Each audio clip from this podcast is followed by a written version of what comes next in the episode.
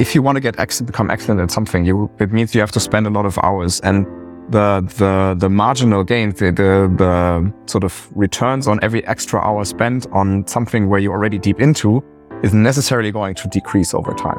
Um, but if you spend, uh, let's say two or three hours uh, learning or doing something activity X, and then the next hours you spend, I don't know, doing something else, which is maybe related or not, but um, it's also entertaining. Then you will bring in more energy, you will learn more, and, and your, your learning curve will be steeper um, because there's just much more to explore. And that leads you to the second strategy, which is you try to be in the top 15 or top 20, but in two or, or more fields, and, and you become the expert at combining these.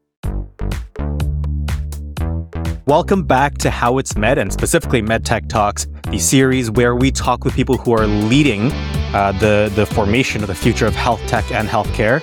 Today we have with us Dr. Sven Jungmann. Um, he's a man of many hats. He makes card games. He's also a doctor. He's, he also works with uh, health tech startups that deal with data. I'm not sure what else he does. He probably does a million other things that I don't know. But Sven, why don't you tell us a little bit about yourself um, so that we can, you know, get started? Hi, people, and, uh, and hi, uh, thanks so much for inviting me. Um, I, I, look forward to this. Uh, I'm Sven. I'm a medical doctor from Germany. I worked clinically for a couple of years, but realized during my studies already that I wouldn't grow old on the bedside because I felt uh, a lot of things are too inefficient and uh, we we solve, we spend too much time solving problems that should never be there in the first place. Um, and so fast forward a couple of years now, I work mostly in tech, um, which which uh, you know, it's called corporate venture building. So we work at the intersection between startups uh, and established corporations. We can talk more about that later if you like. Um, so I do everything from building new apps uh, to um, helping a, a, retail pharmacy chain from Kuwait to uh, to go online with their products uh, in a direct to consumer healthcare concept. Uh, as you said, uh, took a keen interest in gamification and how that could change medical education. So the first thing is an offline card game. Things don't always have to be digital, I think. Um, but there's more to come, um, including some digital things. Uh, and the thing I'm, I'm, most passionate about at the moment is um, together with some Russian engineers, uh, we're building a device that um, uses lasers to detect what's going on in your breath and to find biomarkers, quantify them, and then uh, help um, identify diseases from cancer to COVID, etc. But um, that's that's what's currently under development. So here's the most important question. Do you have more than 24 hours in a day? Because that sounds like much, much too much for one human to do in, in the span of 24 hours every day. Cheers. Uh, so there, there's a secret to it. And one is, uh, working together with uh, really smart people who are highly self-driven, mm-hmm. Uh, and who have very different competencies, but are able to interface with people who have yet again different, uh, skills. Uh, so that's how you can leverage your own impact and um, uh, and sort of create a stronger output together. Um, and the second thing is, um, I think there's always this mantra where people tell you, you know, stay focused on one thing and do that really well, and then uh, life will be great. Um, but it turns out, I think, especially in, in today's world, um, there's a lot to be said about transferable skills and of working at the intersection of things. So, uh, surprisingly, something I learned while I'm creating this game teaches me a lot that I can bring in in another space where people are very surprised. Uh, but I only know because I just made this experience in a different field. And, and so you, you, you, you end up repurposing the every hour you spend because of the learnings you made, you know? That's fascinating. So, I mean, sorry, Mike Hatzi, I'm just gonna, I'm gonna put him down. You've seen him like crawl into screen at least three times during the time we've chatted so far. Moment. It's, uh, this is Goose, by the way. Hi, um, Goose. He says hi back. Anyway, so I, I, think that, you know, what you pointed out there is really interesting because um, you, you mentioned that working at the intersection of different fields is, you know, really applicable today. I've always been told that it's most important to focus on one thing, but you don't seem to, you don't seem to follow that convention. Where did that start? So it's, uh, well, first, I mean, I think this assumption is fallacious uh, for starters. So there's a cognitive answer to what you just said.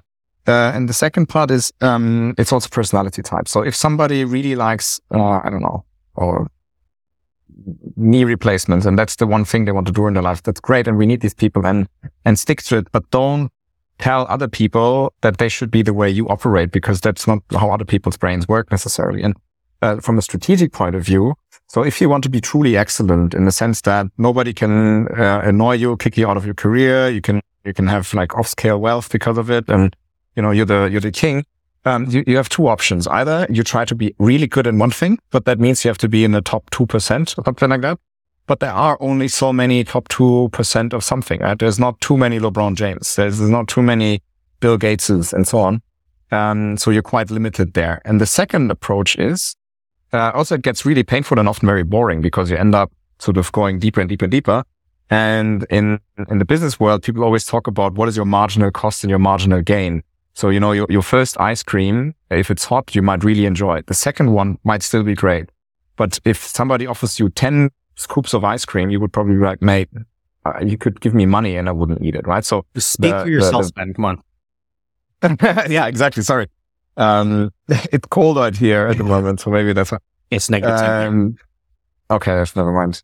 Um, I don't even know how much it is over here at the Anyway, um, so uh, the the point is, um, if you want to get ex- become excellent at something, you it means you have to spend a lot of hours, and the the the marginal gains, the, the the sort of returns on every extra hour spent on something where you're already deep into, is necessarily going to decrease over time.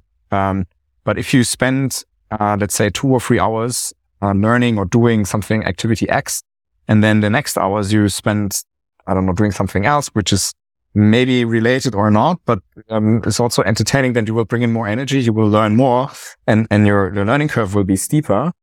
Um, because there's just much more to explore. And that leads you to the second strategy, which is you try to be in the top 15 or top 20, but in two or, or more fields and and you become the expert at combining these. So a prominent guy who did that is the Dilbert cartoonist, right? He says, "I'm not the funniest guy on earth.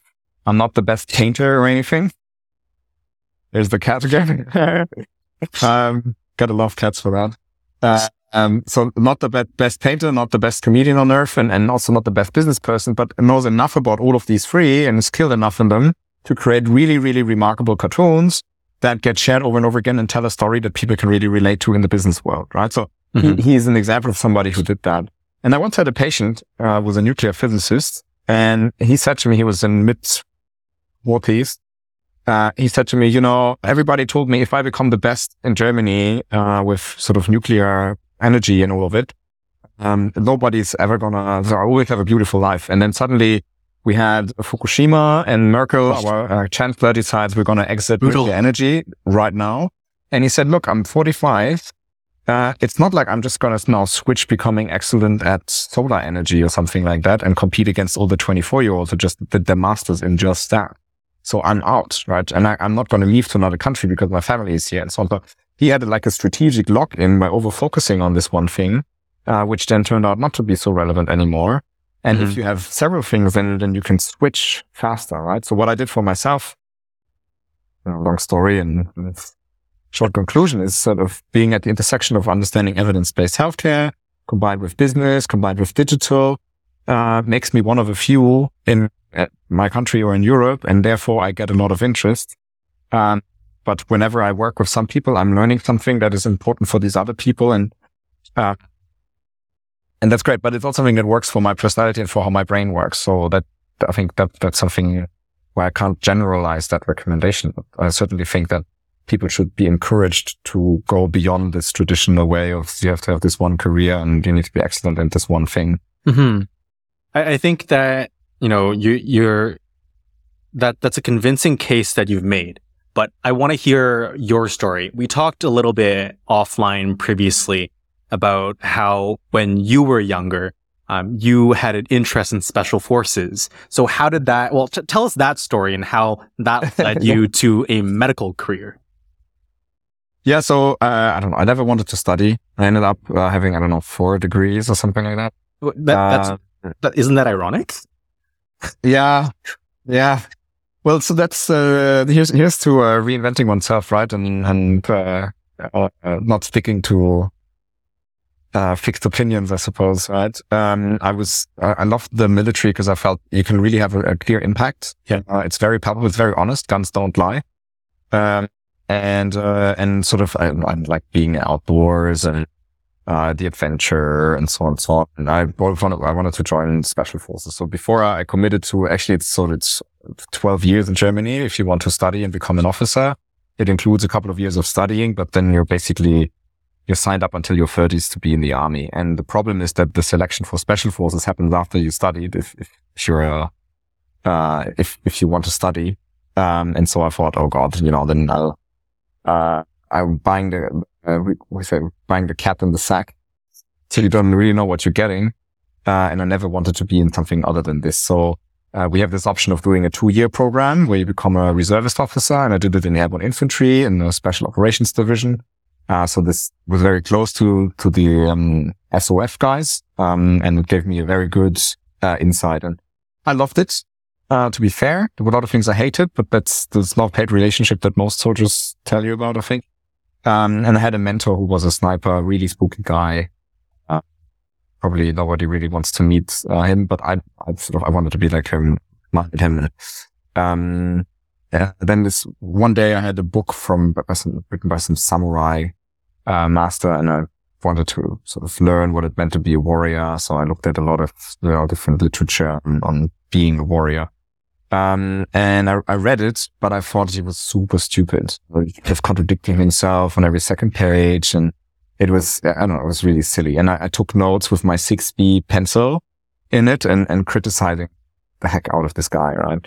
So then my mentor comes, uh, walks past me and sees that I'm reading this book. And he said, Oh, of course you are. You know, I've been meaning to read it for a long time. Do you mind if I borrow it? I said, Well, of course not. Here you go. He reads it, uh, and then he summons me one day and he says, Oh, I've got your book. And I said, Oh, thank you. And he said, No, no, no, we need to talk. Come to my office. So, okay, what's going on now? So I sit down as he asked me to. Um, and he says, I've, I read your book. Thank you for this. Uh, I also read your notes and I came to the conclusion that you're smart for, too smart for the army. Um, so I also showed it to the lieutenant and he agreed with me. You know, I know you will love all of this. I know you will love, uh, blowing up doors and rappelling down helicopters and all of that.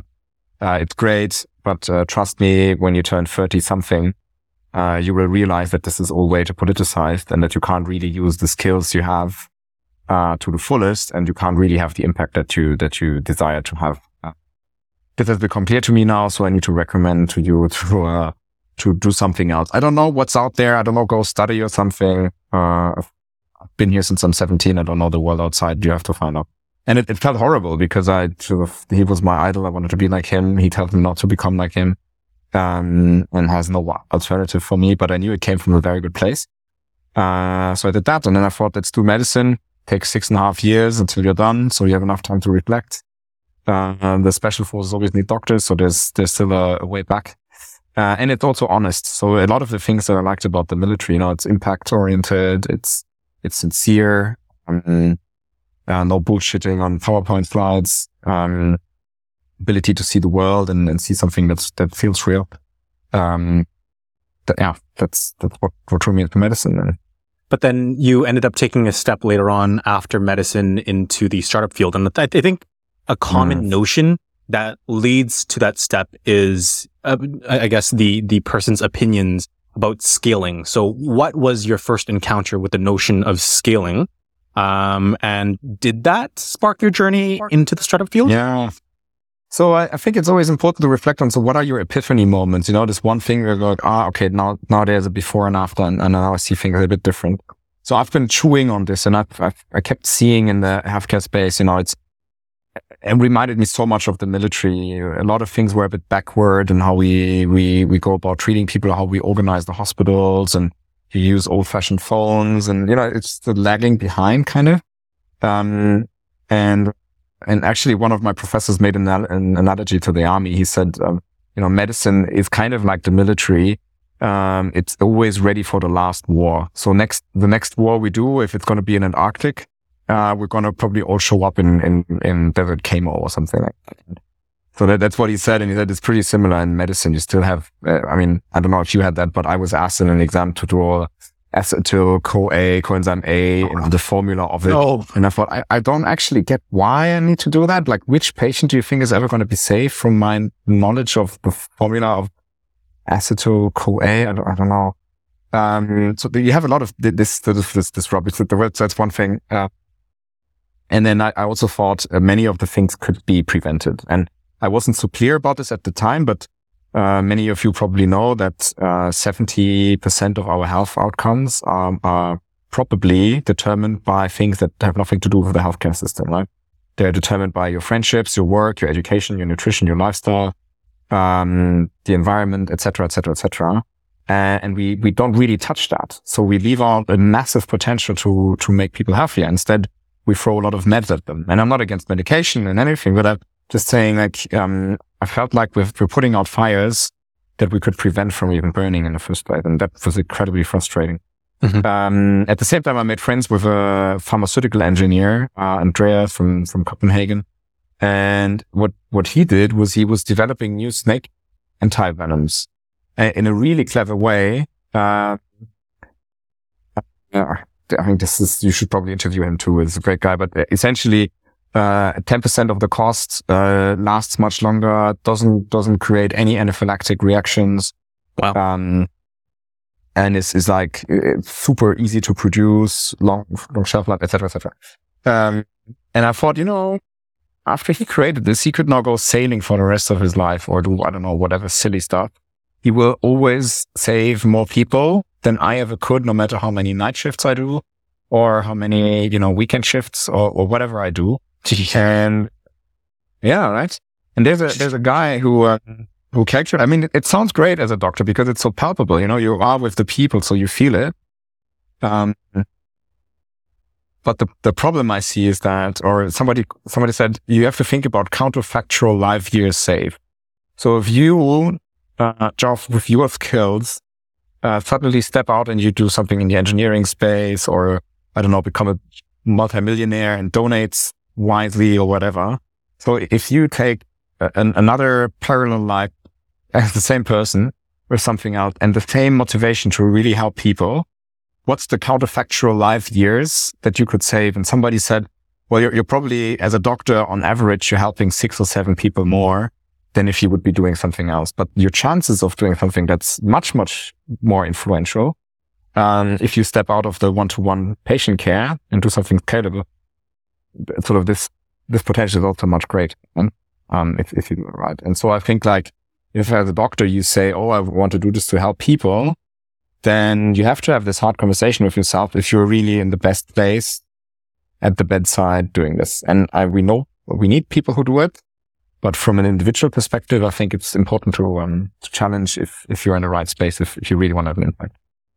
That's really interesting. So did you take that attitude into your education, uh, with like public health, public policy and business, mm. or did you form that perspective as you gained that education?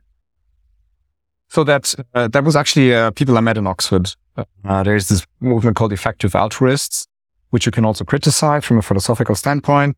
But their, their core tenets is, if you want to simplify it, quite utilitarian. They say, okay, if you say you're in the game of helping people, you have a moral obligation of doing it in, in sort of in a way that you touch as many lives as possible and, or have the biggest impact as possible. Then just doing a little bit is not enough. Um, and, and that got me thinking a lot. And it was very much in line with also, you know, when the guy at the military told me, uh, you will not be able to live up to your potential. That's not something that at that time I considered. I thought, but I want to kick indoors. You know, I want to jump out of airplanes with a night vision goggle on. That's what I want to do. And it's cool that I can have an impact. But this guy said, no, actually, there's going to be a delta between what you can achieve and, and what you will achieve. And, mm. and I don't want you to have that. So that's when I started to think about, I need to, to, to keep this delta small, right? And that's yeah. something that always followed me. So then, I mean, you, you ended up I guess at Oxford as as one of the schools or one of the um I guess, pieces of education that you ended up taking on, but you went back to medicine afterwards. What motivated mm. that decision and what motivated your decision afterwards to get out? Oh, nice. So, um, that was 2013. And then I finished Oxford 2014. Um, and at that time, I still felt that the best way to have a big impact with a medical background, I thought at that time, uh, would be going into public policy. So WHO or International Committee of the Red Cross or something like that. Mm-hmm, mm-hmm. Um, and I did my master thesis at the European Commission uh, in a health project on digital health, actually. And I loved it, but I also realized same story, very politicized. You can't really, uh, you know, phrase things in, in a clear way. Uh, so one example was that I, I wrote, um, when we, it's good to, to drive digital health, but we have to be careful because, you know, there might be people who are not able to, to use it and we don't want to disconnect them from the healthcare system. So we have to have different things in place. And then I added, without thinking about it, I added, um, this could especially affect people uh, who are maybe a bit older and not digitally native and people who live in rural areas. And that created quite an outrage because apparently I was stigmatizing people and they already saw complaints coming from some, I don't know, interest groups and so on. So we had to add like a big paragraph saying, oh, we don't mean to say that um, people living in rural areas are necessarily less digital uh, connected. On the contrary, there are very beautiful cases of towns that blah, blah, blah. And the same also for the old people who blah, blah, blah. And then I thought, okay, but we just watered it down so much that we end up saying nothing. So we just put ink on paper. That's it. Um, and, and that's how politics work. But I, I felt, or at least how public sector works. And I thought, okay, no, not for me. Um, and then at the time, it was not like you have a million startups and it's not that long ago, really. It's like we're talking seven or eight years, right? Yeah. Uh, but you didn't have like a lot of startups saying, "Oh, we need a medical doctor working in digital uh, for this and this," which these days you find fairly often. Uh, so there has been a, a strong acceleration. Um, but then I thought I, I need to take this kind of Hollywood approach. So if you want to be an actor, go where they are most likely to, to, to discover you, and and, and that means maybe go to Hollywood, right? In my case, um, a bit more abstract, but, uh, well, I decided to go to Berlin because I knew there's a big startup scene. Um, I decided to go to Helios, uh, which is uh, Europe's largest private hospital provider. And they, they made their money by buying hospitals and optimizing them. But then there was no interesting hospital left to buy. So I thought they still need to grow. Hence they will go to digital. So that, that was my second positioning strategy. And then I always wanted to be a surgeon, but I thought let's do, uh, lung diseases because if you look at the WHO top 10 killers, um, or the biggest drivers of the global burden of disease, then it's first and foremost internal medicine mostly.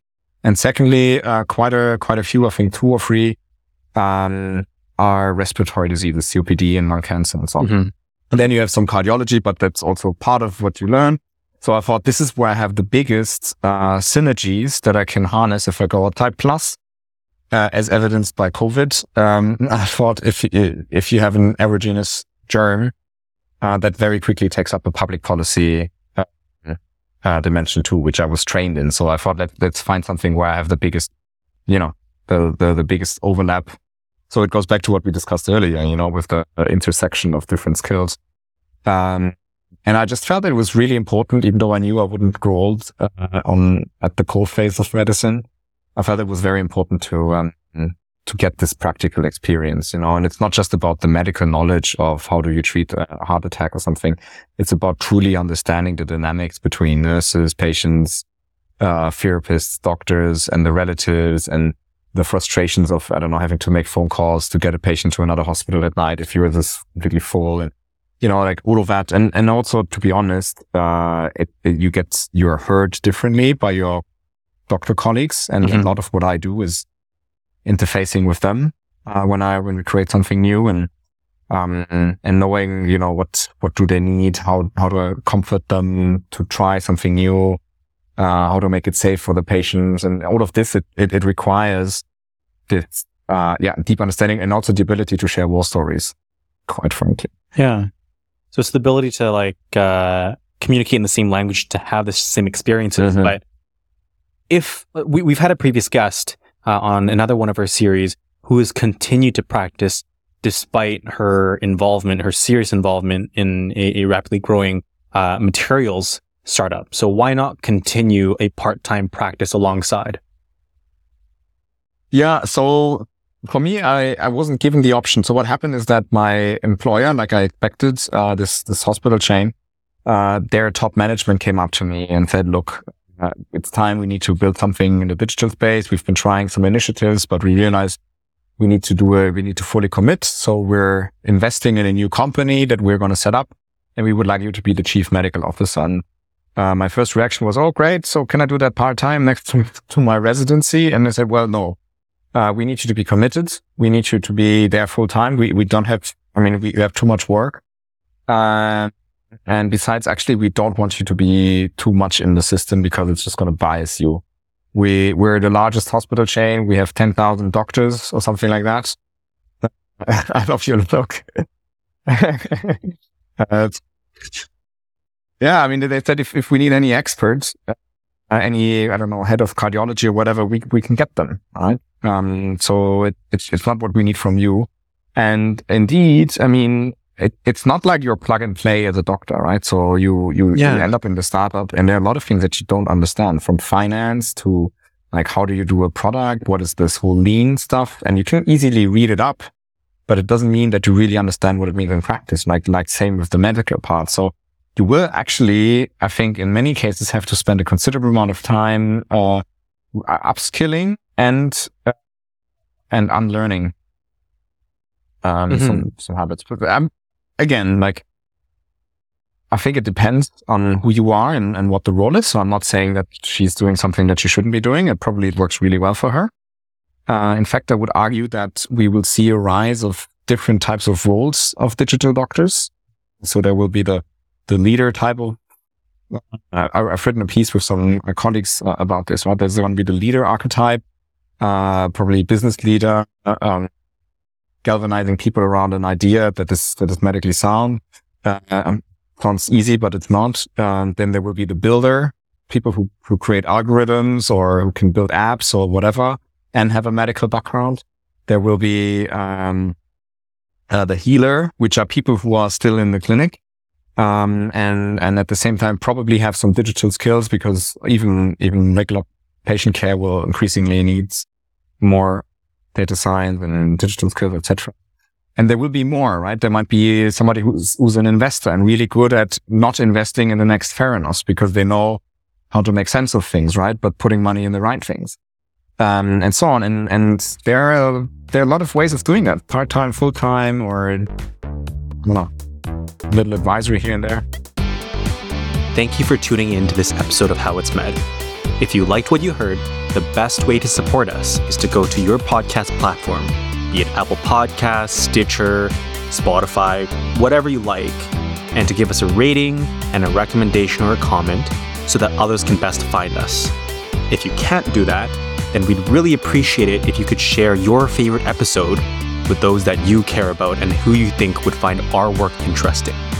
Till next time.